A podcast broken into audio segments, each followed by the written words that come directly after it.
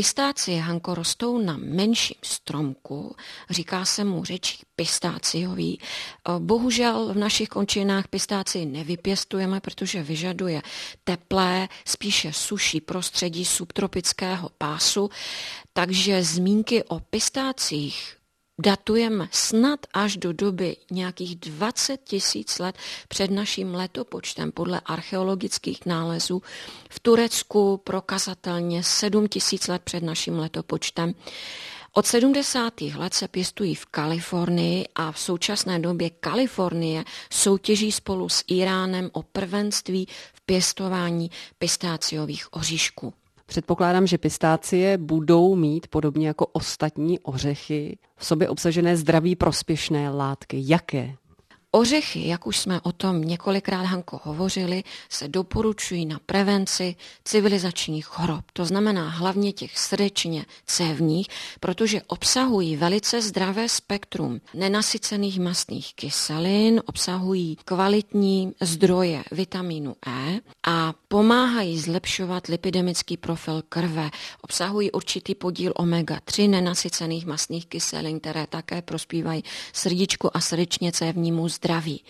Potlačují záněty, to je vlastně také společné ořechům, a potlačují růst rakovinných buněk. Takže to jsou ořechy.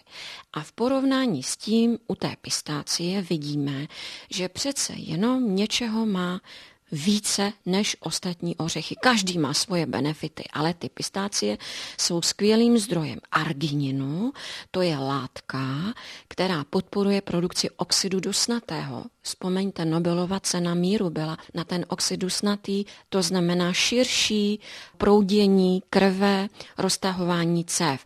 Obsahuje vůbec nejvíc luteinu a to naši posluchači budou vědět, že to je látka nesmírně důležitá pro zdraví našich očí.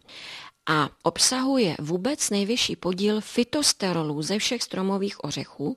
A to jsou právě ty látky, které naprosto razantně podporují krevní obraz a zlepšují ty krevní tuky, takže zase ty triglyceridy dolů, LDL dolů, ten prospěšný cholesterol nahoru, zlepšuje se senzitivita na inzulín a snižuje se krevní cukr.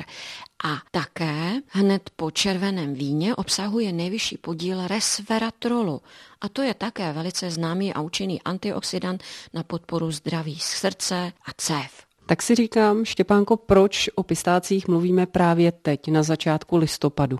Já už si právě teď, asi měsíc, zpestřuji čekání na náš královský vlašský ořech. Právě tím, že pojídám pistácie, které teď byly navezeny do našich obchodů, jsou krásně čerstvé z letošní sezóny. Pravda, patří mezi dražší typy ořechů, musíme připustit, ale jsou opravdu velice chutné, jsou skvělou svačinkou, jenom musíme zkoušet různé zdroje těch pistácí. Já sama si vždycky koupím jenom maličké množství těch oříšků, abych vyzkoušela, protože v některých obchodech ta kvalita je horší, jsou prosolené, jsou zaschlé, takže já kupuju spíše nesolené pistácie a skutečně v tuto dobu se dají koupit velice kvalitní, chutné čerstvé a když si je nesníme všechny, což je určitá výzva, tak nám zbudou na předvánoční období a jak víme, je to zelený oříšek uprostřed a krásně se jim dá zase zdobit pečivo, sladké ňamky, dá se přidávat do různých nepečených směsí, ořechových kuliček a podobně.